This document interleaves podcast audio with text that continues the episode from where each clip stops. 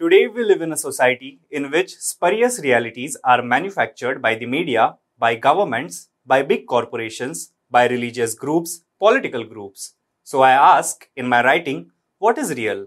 Because unceasingly, we are bombarded with pseudo realities manufactured by very sophisticated people using very sophisticated electronic mechanisms. I do not distrust their motives. I distrust their power. They have a lot of it, and it is an astonishing power that of creating whole universes, universes of the mind.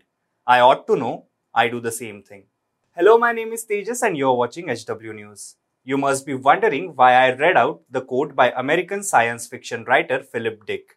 You will understand as I start narrating today's story. The story is like this.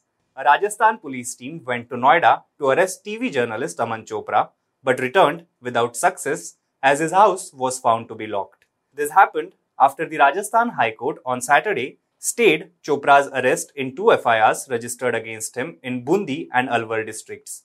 However, the court did not stay his arrest in third FIR registered in Dungarpur district in which a local court had issued arrest warrant against the journalist.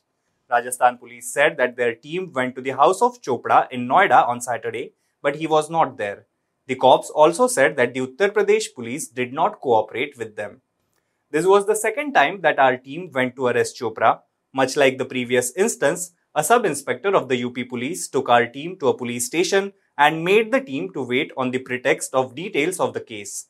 Our additional SP had already briefed them on the case against Chopra, who faces arrest warrant from Dungarpur court, said Dungarpur SP Sudhir Joshi on Saturday. Our team was made to wait at the Noida police station and the accused had slipped away by then. When the team reached Chopra's house, it was found locked. Around 5-6 days back when my team went to Noida, the same thing had happened, added the SP. Three FIRs were registered against Chopra last month after he anchored a TV show following demolition of a temple in Rajasthan. The first FIR was registered at Bichwada in Dungarpur on April 23rd, the second at the Bundi the same day, and the third in Alwar on April 24th. Chopra, in his TV show, had shown false and fictitious details. He implied in the show that the recent demolition of a temple in Alwar was done by the Rajasthan government as an act of revenge in response to the demolition drive in Jahangirpuri in Delhi. The FIR was registered against Chopra under sections 124A, sedition, 295A, acts intended to outrage religious feelings, 153A, promoting enmity between different groups of the IPC, and Section 67 of the IT Act, said Dilpdan Charan, SHO, Dungarpur Kotwali Police Station, who is investigating the case.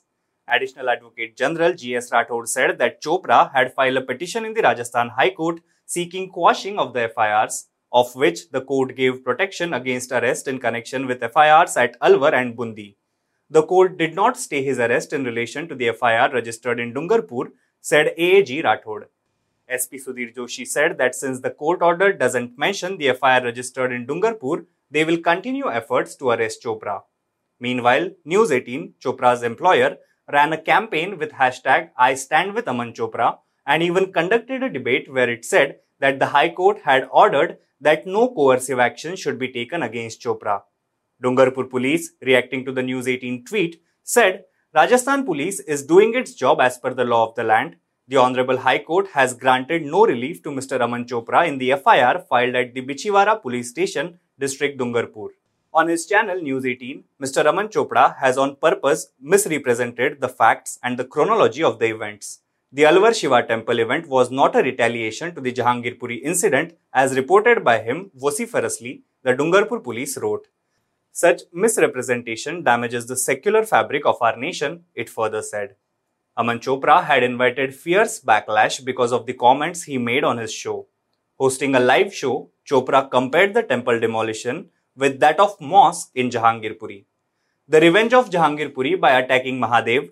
Please listen to me carefully what I am about to say, said the anchor during the show. He went ahead with the fake news, linking the incident in Alwar to that in Jahangirpuri. Chopra further said, Could this be a coincidence two days ago a bulldozer was used on the premises of a mosque in Jahangirpuri and today three temples were demolished in Rajasthan's Alwar. One temple was 300 years old. Was it to avenge Jahangirpuri? He alleged. His coverage of the incident sparked rage among Twitter users, and within no time, Arrest Aman Chopra was trending on Twitter. The anchor carried on with the news as he seemed oblivious to the fact that the 300 year old temple was razed at the behest of the BJP run municipal corporation. Many on social media questioned Congress's silence on the incident and asked if the grand old party could fight for stability in a state ruled by it. Many highlighted the arrest of BJP's Tajinder Bagga by Punjab police and Jignesh Mevani's arrest by Assam police, questioning if the Congress party had guts to arrest the journalist for spreading fake news. A user named Nehru wrote on Twitter, AAP sends police from Punjab to arrest Bagga and Kumar Vishwas over fake tweet and allegations. Still waiting for Congress to send Rajasthan police to arrest Aman Chopra for fake news. Another user named Sania Sayed said, if Assam police can go to Gujarat to arrest Jignesh Mevani for a harmless tweet, then why can't Rajasthan police go to Delhi and arrest Aman Chopra for spreading fake news to disrupt communal harmony? Tipu Sultan Party also took to Twitter to demand action against Chopra. Hello Police of Rajasthan, Ashok Gehlot, arrest Aman Chopra, who tried to incite riots in Rajasthan by running fake news story, the TSP wrote. As the political slugfest gets ugly, and each party uses its agencies to target its critics, it is imperative to question whether media should be a part of this circus. It is likely that the ruling government, whether in the center or in state, will change with time. However, the police personnel and journalists who are toeing the line of ruling party will continue in their profession. What credibility would they be left with? How would they react if the new party that comes to power next uses others to harass them like they are being used currently? It is time to ponder upon this. That's all for now. Thank you for watching this video. Please stay tuned to HW News for more updates.